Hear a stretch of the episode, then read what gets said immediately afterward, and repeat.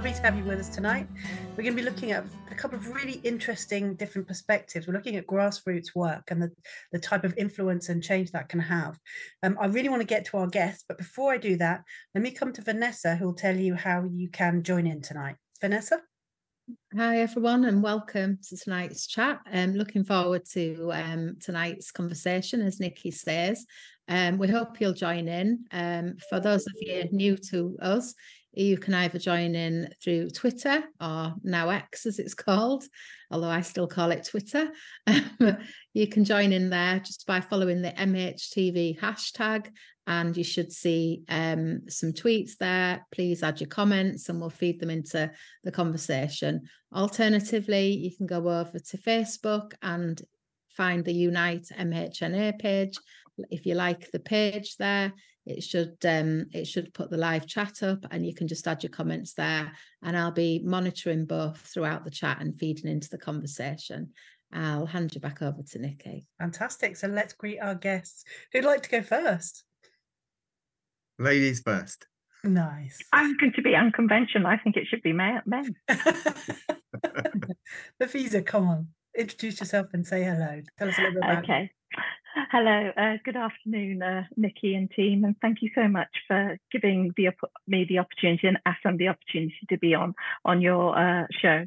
So my name is Nafiza Anwar, and I'm director and co-founder of the Association of South Asian Midwives, which is a platform mm. that was established following conversations between three South Asian midwives, and it's a platform that is for um, the South Asian community, marginalised midwives, and student midwives and basically, it's about creating awareness uh, and an understanding about the South Asian cultural behaviours and taboos that are in existence within the maternity and birthing setting.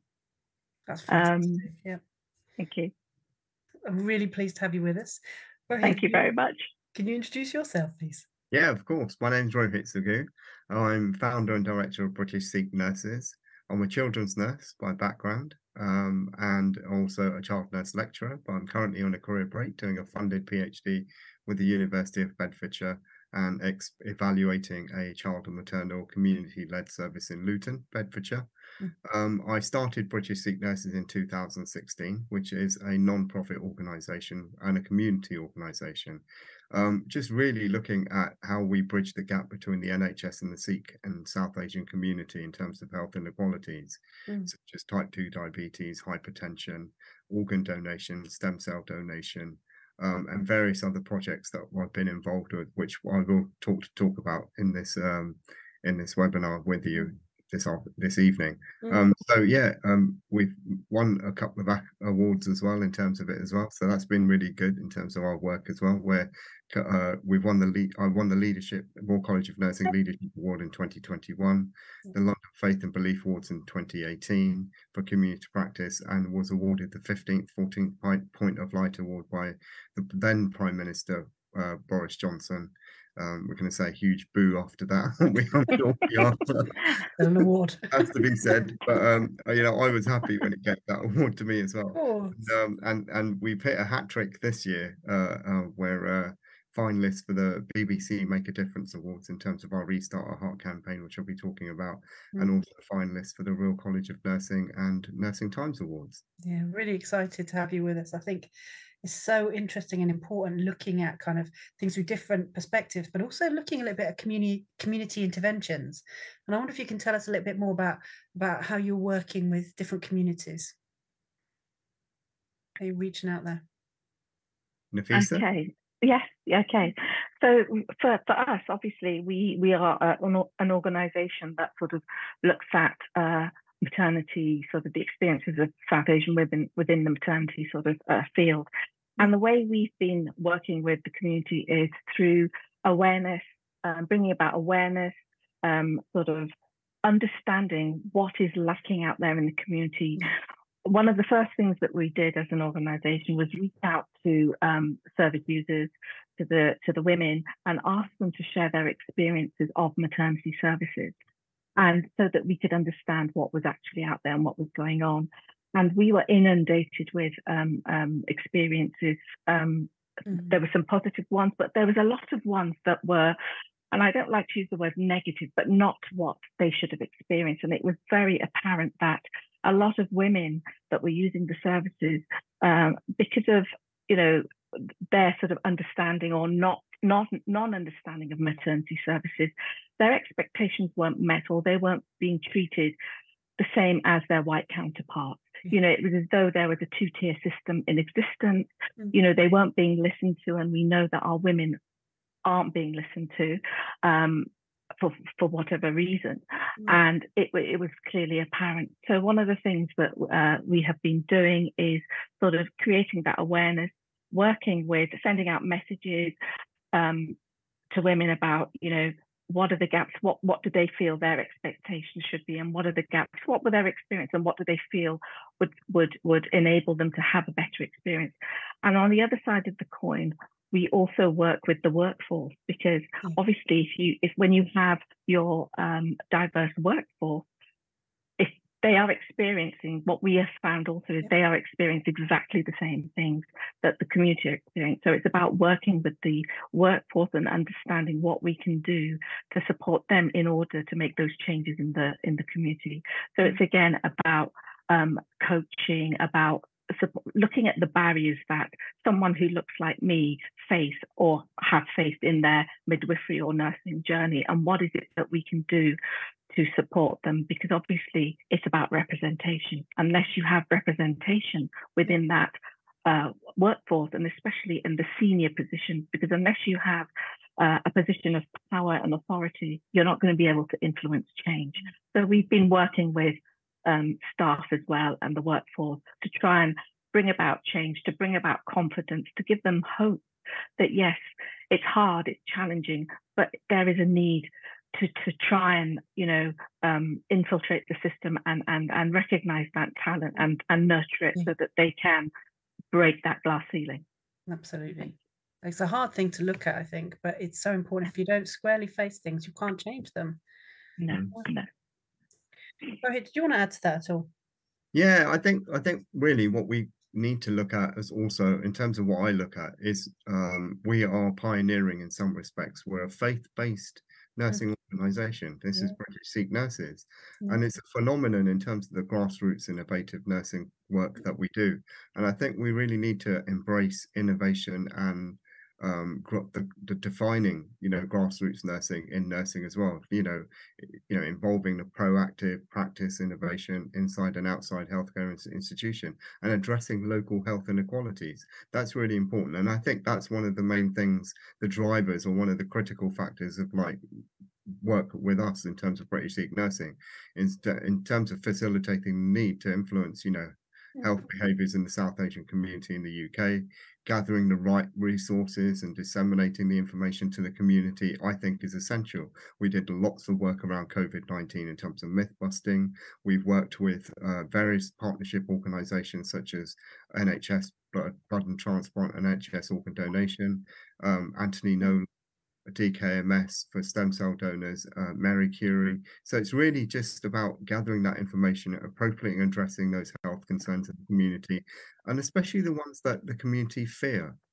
Um, and we never really look at that in terms of it. What are their fears and what are their needs? We we have this perception in healthcare that we address needs and we address mm-hmm. inequalities, but we don't address the fears in terms of what they have as well. And I think, as uh, you know, as an example, I would say of um, a faith leader or etc you you know you've really got to take those risks in terms of communicating with your community and give them you know that insight and meaningful connectedness and build those community relationships that have already been established. And i know that we have nursing in the community but if we really look at the nursing in the community it's um it's uh, an extension of um, the hospital. So you're still doing hospital-based care, but you're doing it in a community environment.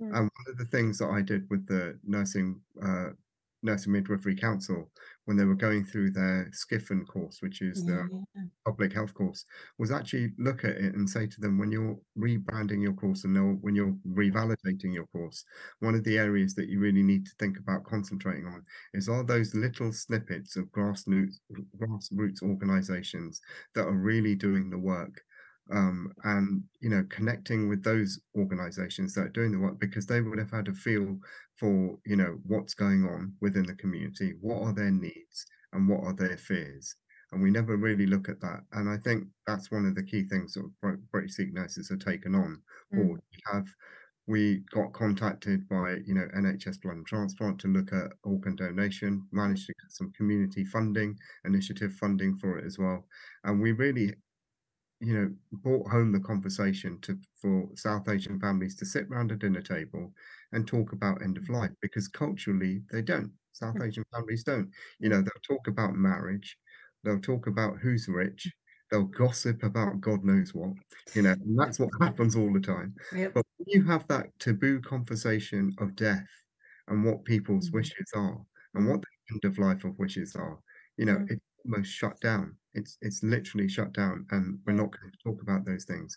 So really, we bought that, you know, to we brought that to the surface to really provide awareness and you know education within the Sikh and South Asian communities around those you know approaches and subjects that people don't tend to get involved with. Um, and I think that's that's one of the key fundamental principles of British Sikh nurses. Yeah, you're both saying things that so many things jumping into my head to ask you about. Now I've got you here. so I guess one of the things that, that you know, you're absolutely right about health being a human endeavor, isn't it? You know, it's about faith and love and emotions and all those really interesting things. And I think you were also right as, as grassroots organizations that whilst you're working in the community, you have different pressures, I think, maybe than other types of community nursing who are doing it in a, a more aseptic kind of way, in a strange way from what you're describing. So I guess some of the things that come to me are the idea about you being a trusted voice and the responsibility that brings. So the closeness you have to your populations, almost raising the level of pressure on you to be perfect, right, doing the right thing all the time. And also that really odd pernicious idea about hard to reach communities where people who are very far away talk about people who are equally far away from them without making any effort to contact them and describe them as hard to reach. I wonder mm. if either of you wanted to talk about sort of the idea of trusted voice or hard to reach. Um, this this sort of terminology hard to reach. I mean, I think mm-hmm. that's just easy uh, to say that, but actually, it's that those people are actually easy to ignore, and we are persist- persistently ignoring these people or these communities. You know, because we're not taking those steps to actually go out there because they're not hard to reach at all. You know, they're out there. It's about getting your feet on the ground and actually building that trust with your communities, um, um, um, working with them, and and actually understanding what the dynamics are and what is it that they want. A community knows what mm-hmm. need what their needs are and it's about you know we talk about co-production we talk about uh, collaboration but you know why would they co-produce with you if they don't trust you and and historically all the things that have been happening the data you know they are aware of these these facts. They listen to the news, they hear, they hear stories from their, you know, for instance, in maternity from fellow women using the services. So, you know, you know, why should they trust us? So it's about engaging with them on that really, really ground level. And for us, that's that's what we believe that ASAM is doing is building that trust with the community. They see, you know, people that look like them and and reaching out and saying, look, you know, tell us what you want to hit, what what you feel. Going to the community centres, going to those areas where women get together because there's enough there. It's about finding those out. There are plenty uh, and asking the right questions, the appropriate questions, not sort of scripted questions that usually, you know, people from the hospital, or people from the health service go in there and say, "Oh, I want to ask you this X, Y, and Z." You know, why would you give people information? Because you you are giving information all the time but what is it that you're doing with it? You're asking us mm. the same thing, but yet there's no action. So hard to reach is, is, is a term that is very easy to use and turn it around and say, well, they're not engaging, but actually it's us who are ignoring them. Yeah. Hmm. Yeah, I mean, for me, hard to reach is um, it's a terminology that I don't use because uh, you you you have to make yourself visible. Yeah. That's the most important bit. And I think that's when yeah. people will reach you to make yourself visible. And I think we have, uh, especially with British Sikh nurses, we have a, yeah, we have an array of social media platforms that we can make ourselves visible with. You know, we've got around, you know, near enough 6,000 followers on Twitter yeah. alone. And that's it. And that's how you reached me. And then I reached out to other people. And so I think it's it's never things are never hard to reach and, in, until you go out into the community and make yourself visible in the community. And like Nafiza said, um, you have to see it and be it. Um, and what I mean by that is you have to they have to see you as themselves. You know, you've got to wear the same color skin. You've got to wear, mm-hmm. you've got to say, have the same similar nuances, have the same language that you're talking to them with as well. So when we go mm-hmm. out to communities, we talk in Punjabi. We've got a team now. You know, for, for years I didn't have a team when I was doing this, but now suddenly I've got a team. And you know, you've got women and you on the team you've got me myself as a male on the team so you've got and you're talking the same language in punjabi to the congregation the sangat um, and they're listening to you and you're you know you've got your professional identity along with it as well so that's alongside it and you've got your own accountability as a nurse in terms of what you're providing and the health information that you're providing as well so that comes with some responsibility as well and over the time you know building over the last six years building a reputation within your own community especially within faith communities you know mm. you've got to build that reputation and once you've built it and you've been to you know a gurdwara you know um, and people have seen you and they've talked to you or you've been on Sikh or been on Sikh television or South Asian TV mm. get familiar with your face and get familiar with your uh, what your message is mm. you start to then begin to myth bust in terms of what they're thinking and what they're what their notions are about health mm. and what mm. their you know perceptions are about health as well and we know in um, a world today you know anything you know everything on social media is an influence so you know if you've got um it's a funny today a story you know that myself and Nafiza went to a conference today and then one person was told in their community that you've got type 2 diabetes but if you ate 20 cloves of garlic uh, in in a day, uh, your diabetes would disappear. Now, these are the things that mm. would be out on oh, social, oh, yeah. would be out on WhatsApp messages, and I get some. You know, I, will I'll be honest. I get some messages from my family for a WhatsApp group, and you know, my mum be saying, you know, have this, have this, have that, the other. You know, mm-hmm. and you know, if you've got, you know, if you've got type two type two diabetes, you should be having. But they're all. This is the kind of myth busting that we do, um, and say. Yeah actually, you know, it's got to be controlled. You know, your type 2 diabetes has got to be controlled. Your hypertension's got to be controlled. And it's got to be controlled by a health professional as opposed to someone just saying something mm. and you watching a TikTok video. So these are the things that we keep we come across all the time. And when you're a trusted voice, they'll listen to you. If you're not a trusted voice, they're not going to listen to you. Mm. Sometimes I go into the temples and it'd be like, oh, British Sikh nurses are here. Fantastic they'll come the you know the mm. congregation then will come to me and then say to me well i've got this element or this. Yeah. can you you know what can i do? And you tell them. And it's like okay you've told me that. You're a trusted platform. You're a trusted organization. Mm. i can take that information away mm. um, and then i can use it you know in terms of it. And i think that really builds it in terms of a trusted voice as well. Um, and uh, it's also if we really look at it it's not just a trusted voice within the south asian community it's a trusted voice within our own profession. Yeah. Of profession trusting us in terms of what we do as well. You know, uh, you know, you, you, I could be a nurse and I could say all sorts and stuff. You know, but, but those those words, you know, trust me, I'm a nurse. Yeah. you are playing with fire when you say those words. Yeah. and um, you know, they that so i kept you know in terms of what we do we carry a lot of responsibility. You know we carry the nursing profession. We're trusted you know you know we're we're, we're one of the most trusted professions in the whole world you know alongside doctors nurses and midwives. You know we're one of the most trusted professions in the whole world. And you know people will take what you say as gospel. So you've got to really think about the information that you're disseminating. Is it correct? Is it right yeah. and is it going to benefit my community mm. and uh, take alleviate their fears and also provide them positivity for their needs mm. can i just sort of on, on the back of that can i just say when you were saying about you know i suppose it's about it's like the old wives' tales i suppose you could relate to you know all these uh, myths that we are we hear. And the thing is, you know, when I and I and uh, as Rohit said, you know, we are very much aware of some of the things that are said within our community, mm. and when we hear them, it's the reaction that we give because we understand and because yeah. we know.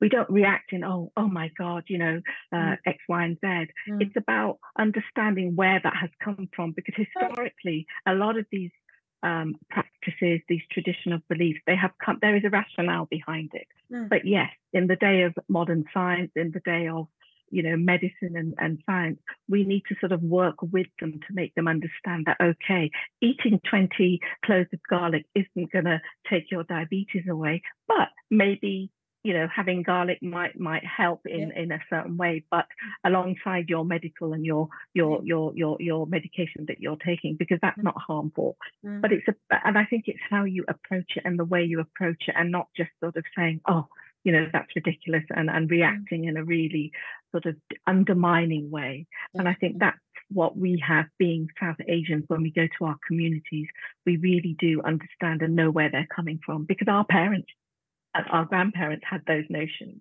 yep. and and you know we we've, we've we've heard them we hear them uh, within our household within our communities mm. and and about trust yes rohit rightly says because we are professionals nurses midwives medics there is that level of trust and that level of responsibility that we have and, and people do come to us and sort of mm.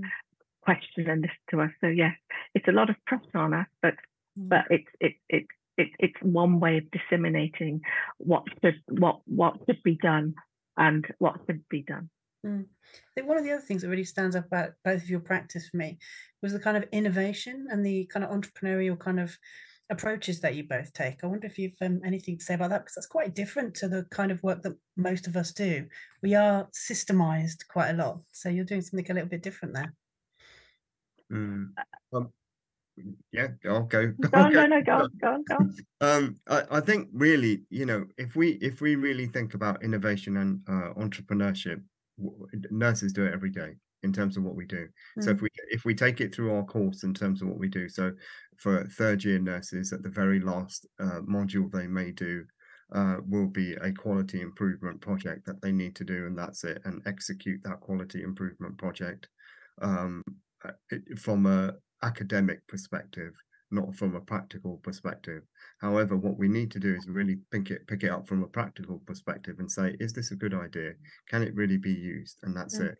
And I think really thinking out, out a little bit out of the box is really what entrepreneurship is is as well um, mm. and, and, that's what i've really taken in terms of it as well so thinking of those gaps we know those gaps exist mm. um, it's just about doing something about it and actually, in terms of the entrepreneurship for British Sikh nurses, we're doing simple things. We one of the campaigns that we're doing is a um, restart a heart campaign with the Resuscitation yeah. Council. Mm-hmm. And so what we're doing is training bystander CPR, uh, CPR to the Sikh community, so mm. that basic life support skills. Mm. Now that's similar to like uh, Dyson's invention of a bagless Hoover. It's that simple. You know, we we've got the skills, we're going out to the community and we're teaching the community those skills. That's what we're doing. And I think it's innate within all of us to uh, nurses to do those small things that we can do. Um, the only difference is in terms of excelling that entrepreneurship or innovation is that we don't have time. They don't have time, you know, may have families, etc. You know, I'm lucky I've got a very supportive wife, you know, and she when we when we first started, she I would literally just pull up on in a chair on a table with some leaflets about organ donation, a blood pressure machine. Just do it. Just do it. And that's yeah. exactly what we did. So it was it was an it, it was a no brainer in terms of what I wanted to achieve and what I wanted to do. Mm. But when you think about that as innovative, um, it's innovative in terms of expansion. How you innovate in terms of expansion, how you work with different partners, how we lead with different partners, how we're, you know, uh, growing in terms of what we're doing, getting recognized by other industries, especially the, you know, NHS. We're getting recognized in terms of our work as well, um, and and that's what it is. And then how to get paid from it. That's probably the most in, in, in entrepreneurial thing is how to get paid for it. And you know, we've gone through funding. We we do apply for funding. It's a non-profit organization, but we're applying for funding for various streams um, within the NHS and outside of the NHS as well. So really, that's how it grows. That's where the ideas really come into for innovation entrepreneurship is how do we keep this? How do we sustain? How do I sustain what British Sikh nurses are going to is doing for the next 10 years? How do we fund it? Yeah. And etc. Because Mm. in in all honesty, in the first I've been we- started in 2016 at seven years. In the first six years, um, it was funded by myself and my wife, and that's it. And uh, you know, it was a shoestring budget, but it was still you know our petrol going out to the uh, gurdwaras, sitting there camping, doing what we're doing, and that's it, and doing the workshops and everything else as well. So now that we've got a team, you know, it's slowly growing into something that's notable, noticeable, Mm. and people are thinking, right, you know, can we invest? Is there something else we can do? Is there other areas that we can look at as well? Mm.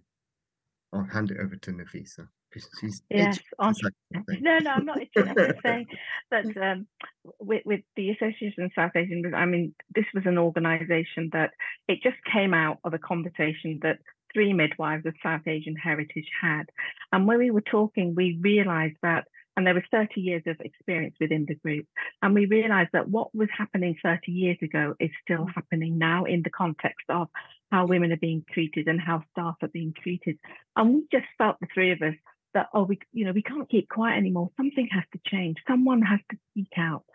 And we just you know ASAM was conceived and it was only going to be something small.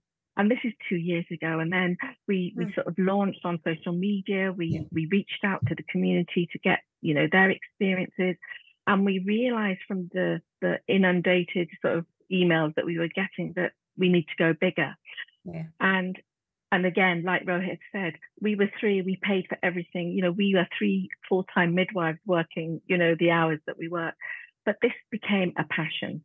And the more we heard the experiences, the more it drove our passion. And, you know, we were having meeting, burning the midnight oil, literally.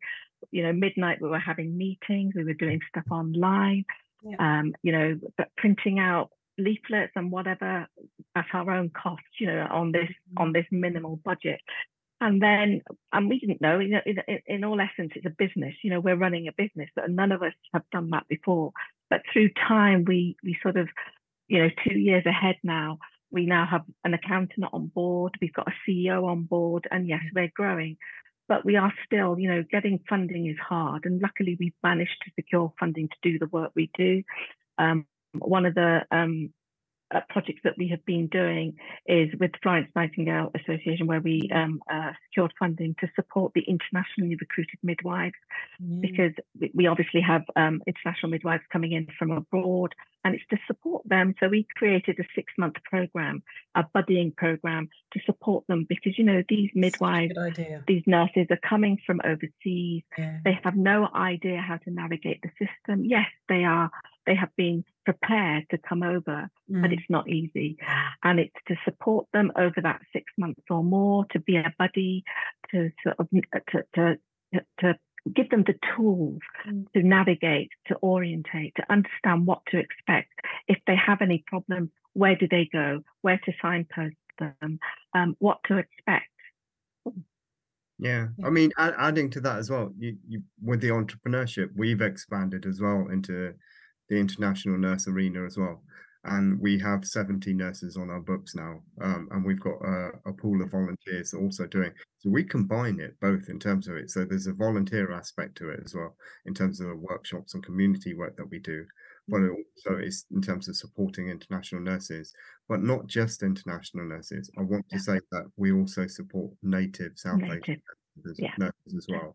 So it's it's just um, you know what you know a couple of the things that we've done is we've done faith groups in terms of we brought them together in Mm. terms of having a reflective nursing exercise through through the faith and as well doing it at the temple. Such a good We've also um, we've also team we as partnership goes, we're Yeah. in partnership with Nafiza.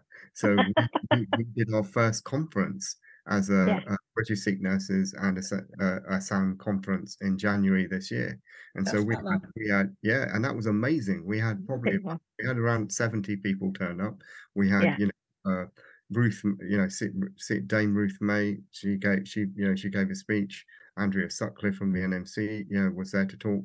And even it, this was the first uh, you know, in terms of pioneering and being entrepreneurial, this was the first platform that But she, no, you know, spoke um, openly in a public platform after being elected as president of the Royal College of Nursing. So we had some, you know, these are small snippets of in, you know, really fantastic important. times that we are, but you know, we we've shown the power of joining forces. Mm, We're going definitely. further now, further now to join forces now with the Pakistani Nurses Association, the Arabic Nurses Association, Yeah. and we're now in talks now to do a With collaborative conference. Yeah, with, with yeah. all, all of the, you know, So like exciting. South Asian and Yes, kind of South Asian heritage, you know, uh, uh, nurses and midwives, and that's Mhm. just going to be phenomenal in the future. And Yeah. that's that's the power of innovation is working together in partnership, grabbing those ideas and Mm. pulling people together. Mm. And when we say South Asian, you and, and, and certainly for British Sikh nurses and for ASAM, you don't have to be South Asian to join us. That's no, that, at that point, I want to put that out out as well. That you don't have to be of South Asian origin to join us. It you just have to be a nurse or a midwife and just Exactly. have passionate for community work, and that's it. That's not a problem at all. And I'd like to echo that as well. And if you're going to talk about conferences, I mean, ASAM, we we in our first year we decided that we were going to do a conference, and you know, there's so much negativity about um, sort of black and brown um, um, health professionals. You know, we don't do anything. So we decided to put forward a conference called. It was a virtual conference called the Dark Dark Lens Conference, basically, Mm. and it was to celebrate black and brown black, black and brown excellence in perinatal health. Good. And we didn't know what you know. We just thought let's do a conference, not knowing how difficult it is or how big a task it was, but we did it. We collaborated with Mars Lord, who is a birth activist. And we put together a conference. It was a two-day conference, not just a one-day conference, a virtual conference, and we had amazing speakers. And we did the second conference early this year, and we are now going live in November. So watch this space. So we're doing um, through the Dark Lens Conference live in Birmingham, and we're going to be looking at how to be a change agent and what what what you can do in order to bring about change. So it's going to be a very interactive conference. So Mm. that is coming out in uh, November. So it's just little things to put Yeah. out there that we feel can make a difference and and and improve, you know, um, care basically for me, for us, for ASAM, it's about in, ensuring that women within who are accessing um, maternity services, all women Mm. have equitable care because it's about equity rather than equality. But it's also about understanding that some people just need that little lift up to get on that level that everyone else is on. So Mm. what do we need to do to to enable that? So maybe it's about, you know, having services are that are nuanced rather than that one fit all. Yeah. So yeah, so watch this space for November. Will. And Vanessa, I wondered if it would come come to you. If there's any questions through, yeah. Yeah, um, we've not got any questions yet. People um engaging, but we haven't got any questions. But yeah, I've just been listening to you, and I think it's really interesting, isn't it? Because I think the way you're talking as a white person um kind of reflects what what any of us would think that we kind of trust and want to talk to somebody who represents us whether that's our gender our class you know social class background education and etc but i guess our services have been built by white people haven't they? And that's part of that's that's the crux of the problem isn't it? That they've been built by white people therefore they've always represented the kind of white voice. And i guess what you're doing is creating a space um, for people, as you say, who kind of recognize themselves, feel able, feel more validated and more able to speak out. And I guess it's making me think about, you know, the work we do, I do in prisons. Um, you know, we allocate money within the budget to work with local charities so that we, you know, it's um, you know, it's it's a very small amount, but I guess it's a, you know, it, it's a start to kind of try and bring people in to to help support people who um you know people trust because it's certainly the experience you know within different communities in in prisons i would say as well as the wider health system. And obviously you've got the other sort of intersectional issues in prisons around you know the fact that people are imprisoned and a lot of the shame and stigma in different cultural communities about being being in prison and um, you know bringing shame to to families and you know all those issues as well so yeah just a, a reflection it sounds you know amazing the work you're doing i think mm. so it's really good I think statutory services need to know when to get out of the way and give the money to someone else who knows. Yeah, that's kind of yeah, that's kind of the crux of what I'm thinking, really. Yeah. That you know that that's the solution, isn't it? Really, that you know we want you know services kind of want to hear from communities want people to be more engaged with the services that are offered by the nhs so why not kind of hand the money to people in those communities who can do that engagement work and bring bring back you know what needs to change and in a like real genuine kind of co-produced way which is you know the heart of what you're saying isn't it around co-production really mm. Mm. I, I, think I adding that. To well, go, oh, go, go. sorry, adding to that as well, what I was thinking is if we think about the data, if we think about the data over the last few years, so we had COVID 19, the report from COVID 19, the health via that data, but what you won't do is action it. Yep. And so what we've done is action it. And yeah. if, if the if the bigger if the bigger organizations like the NHS and etc see that this grassroots work that is practically being done for free yeah um, and connectivity voice within those communities yeah. that are able to action those health inequality that health inequality data that we have mm. and they can make an impact with that data mm. and bring us an evaluation that's going to be positive for that mm. community mm-hmm. and really do something that's going to change the community as much as it can and I think that's what we need to do. We've got to stop admiring the data. We've got to action on the data. And this is what myself and organizations like Nafiza and myself do. Mm-hmm. I think it's as well, it's not just about action and data, although I think that is a really important point, but it's also about understanding the data because by looking at the data through a white lens, kind of you, you're looking at it from a perspective that might not resonate with people, you know, in these communities that we're talking about. Because um, I think that's what we tend to do as well. You know, we collect data and then we think, oh, right, well, you know, this group of people aren't engaging. This is what we need to do. And that might be the completely wrong solution. Whereas what you're doing is going into communities and talking to people about why they're not engaging and what they want and what would help them, which is, you know, the way of doing it. It's advocacy, isn't it? In action as well, really. Yeah, sounds really good. Lisa, were you going to say something then? I was going to just say something. I can always tell your eyebrows go up. no, I was going to say that yes, obviously, looking at all the data that we've had, especially the MBRRACE report, you know, where we had the five yeah. times more. I mean, now it's Black women are four times more likely to die, where with South Asian uh, women three times uh, more likely to die from childbirth. And I mean, those statistics in a modern you know country like the UK is for me, it's just not acceptable. You know, we should be ashamed of those yes. statistics. You know, yes. you know, it's said that a woman uh, in Pakistan is probably less likely to die than she is in, in the UK. You know, how can we accept that? And the yeah. thing is, we have to understand. I mean, the NHS is an amazing model. It it it, it truly is, but it was built, made by white, made by white men or white people for white you know, white population. And 75 years on now, we are a very different population and our needs are different. But yeah. it's about acknowledging that unfortunately, the NHS, there is structural and institutional racism which exists. And those are the reasons why women, um, uh, the, the patients, from the di- diverse uh, uh, mm-hmm. communities are having that substandard care. It's mm-hmm. about acknowledging that. And until leaders within the NHS acknowledge that, and until trusts take accountability of mm-hmm. these facts, things aren't going to happen. So again, I'm going to go back to representation, mm-hmm. um, that we need more people from our communities to be within that structure, to, to be allowed to implement the change.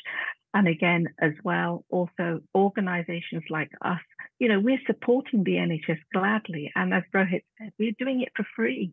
Mm. You know, mm. they should see us as a as a help. I mean, the NHS is is just overburdened now. You know, they have to do everything. So mm. why not take us on board as partners and help us do the work that you need to do and you need to, you know, provide the services mm. uh, for the community um, it's about acknowledging that. And I think unless it is acknowledged, you know, things are, are going to move very slowly. Mm-hmm. Yeah, because I mean, the key for all our organizations is health promotion and health prevention.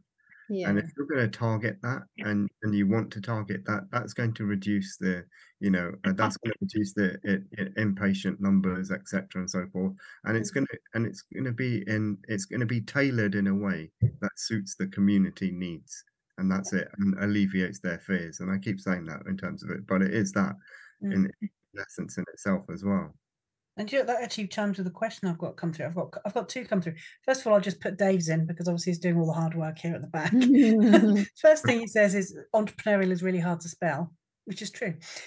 but he also was asking for both of you guys, um, what sort of things helped when you first got started and what hindered? And that's just in case anyone out there is thinking about, you know, they, they've got that impetus to change something or start something. So what, what advice would you give to somebody starting out that way? Um, it's the passion. It's wanting to make that difference. Yes, it's hard. It hasn't been easy because you won't, you know, you are driving that change. If you set, we set up an organization, the three of us, we didn't have any help from outside. And it was like finding our way as we went along, learning by our mistakes. But it's the passion, it's the drive to make that difference because someone has to do it. You know, enough is enough. And barriers. Yes there are barriers. I mean again you know we all work we do our day jobs and this is not a this is our other job because it becomes more than the day job. And it's about striking that balance and about the day job sort of for the day job for us to allow to us to be allowed to do our other job. And sometimes there's a clash even though what we're doing is about change within the health structure it's not often recognized and those are the barriers that we get to you know mm. i said today when i went to a conference today i had to take a, a day's leave to go and attend the conference because yeah. you know it, it's not considered part of my job but yet the two they marry together don't they you know it's about bringing change um, so those are the barriers and just um, I don't know the red tape who to seek help for because there is no one out there. But mm. but then once you want, I mean, once we formed our organization, the network that we've built is being amazing. You know, I often say if I had this network 20 years ago, wow, because there is a network out there and I've made the mm. best of friends in the last two years. Yeah. Rohit knows, you know, I've met people like Rohit, met people, mm. all sorts of people who mm. are who are who believe in the same things as we believe in. Mm. And and I would say the key to survival is find your tribe, find your tribe and find the key people that you can fall back on, you can mm. get support from, you can have a rant with without feeling judged. Um, that is the key. Mm. I think adding to that as well, the first thing people are going to think is about um, resources and cost as well. So I'm going to echo much of what Nafiza yeah. said. It is all about passion. It's all about getting engaged with the community as well. But it's about cost. And if we really think yeah. about cost and we thought, think about connectivity with other people and other peers, it's mm-hmm. free of charge you know, you jump onto Twitter, you make an account free of charge. You jump onto Instagram, you jump onto TikTok, make a few TikTok videos of CPR within the, the South Asian community or in a language that it can be understood. That's how simple it is. I mean, we mm. met, we we were privileged today to meet Dr. Nighat Arif. Mm. He is a TikTok doctor. You know, that's how she's she's come to be mm. famous on TV and etc. by doing these snippets of videos, yeah. by looking at an area of South she looked at South Asian women's health and she then went with that and that's it and women's health in general as well mm. done the same and it doesn't cost that much the only thing that will cost is when you get to start to do your workshops and you go mm. out and do workshops and etc but then by the time that time that time arrives, you'd probably be established with lots of connections within the NHS to say, yes, we can offer you money for this, or mm. we can offer you money for this, uh, and can you do you want to do this? You're helping target this, mm. you know, one of these areas of health in within the community. Why don't you do this? And that's it. Mm. But that's what. In, in all essence, that's what me and uh, all, myself and Nafiza organisations like need yep. more of, because we are bridging that gap between the NHS and those communities as well. Mm-hmm. Yeah, time is whizzing um, away from us. Um, and we've covered some real conversational ground again tonight, which has been interesting, exciting. I think that's probably why um, I've noticed time going so fast. I guess it would be really helpful if we could come round to each of you and see if there's anything that you would like to, just leave the audience with any any sort of thoughts that you you think or any perhaps calls to action. I think so. We start with Rohit. Yeah, I think the only thing that I want to say to every single nurse and midwife out there, in terms of if you've done quality improvement projects, if you've done anything that's made changes, is put yourself up for an award. Do not be Mm. afraid to put nominate yourself or your team for a Royal College of. We have very few award ceremonies, the Royal College of Nursing, and uh, also you know the uh, Nursing Times Awards. But in midwifery, you know there's even less awards. But if you've got an opportunity, you've made a change. Put yourself up for those awards and get recognised for what you've done. You're absolutely right. Mm. And don't be worried about putting yourself up for it because that's what everybody has to do. Exactly. and it feels it feels very counter the kind of way that sort of nurses and midwives are trained to think about what they do. Like, well, it's not special. It is special. It is absolutely. And the way people respond to you once you've won something as well, very different, I think. Yeah. It does really help if you're trying to make change. It's a brilliant point. My turn. I think hmm. the one thing I would say, I echo everything that Rohit said, but I would say believe in yourself, be the change, and don't let anyone knock you down. Hmm. Because I think, it, it, you know, for me, you know, I've had 20 years of always being made to feel not good enough. Mm. But finally, I, I compare it with being a with with me being in a cage with the door just a little bit ajar, and every time I tried to step out of that cage, I came back in because I didn't feel that I could flourish in that environment. Mm. But now I've been set free and I'm flying and I'm not going to let my feet touch the ground. And it's about believing in yourself and being your authentic self. You know, don't let any don't don't don't be what other people want you to be. Be you. Definitely, mm-hmm. definitely. Vanessa, is there anything you'd like to say before we finish up? Yeah, I think I've captured a lot of what I was saying, but I suppose one thing that I'll say honestly is that, you know, we struggle on MHTV to get diversity in our guests. So if you're watching this, you know, don't feel that you can't be guests on here. We want different voices. We want to kind of reflect the different communities and different people who are listening. So, you know, just like um, we've just said about awards, you know, get in touch with one of us if you've got something to say and you want to share it and you want a platform to have a conversation about mental health, then get in touch with myself, Nicky or Dave, and we're always happy to have you on MHTV. Mm. We like a good troublemaker. Look at our guest tonight. yeah. So I think um, it just remains for us to thank our guests so much for their work and um, call on people with budgets to recognise that. I think that's the most important thing you can do if you're a budget holder. Um, if you're not a budget holder, most people, um, call some noise and draw Mm. attention to this. Yeah. So we've been tweeting out, we've been um, sharing this work, and it's so exciting to see the nursing and midwifery family flourishing.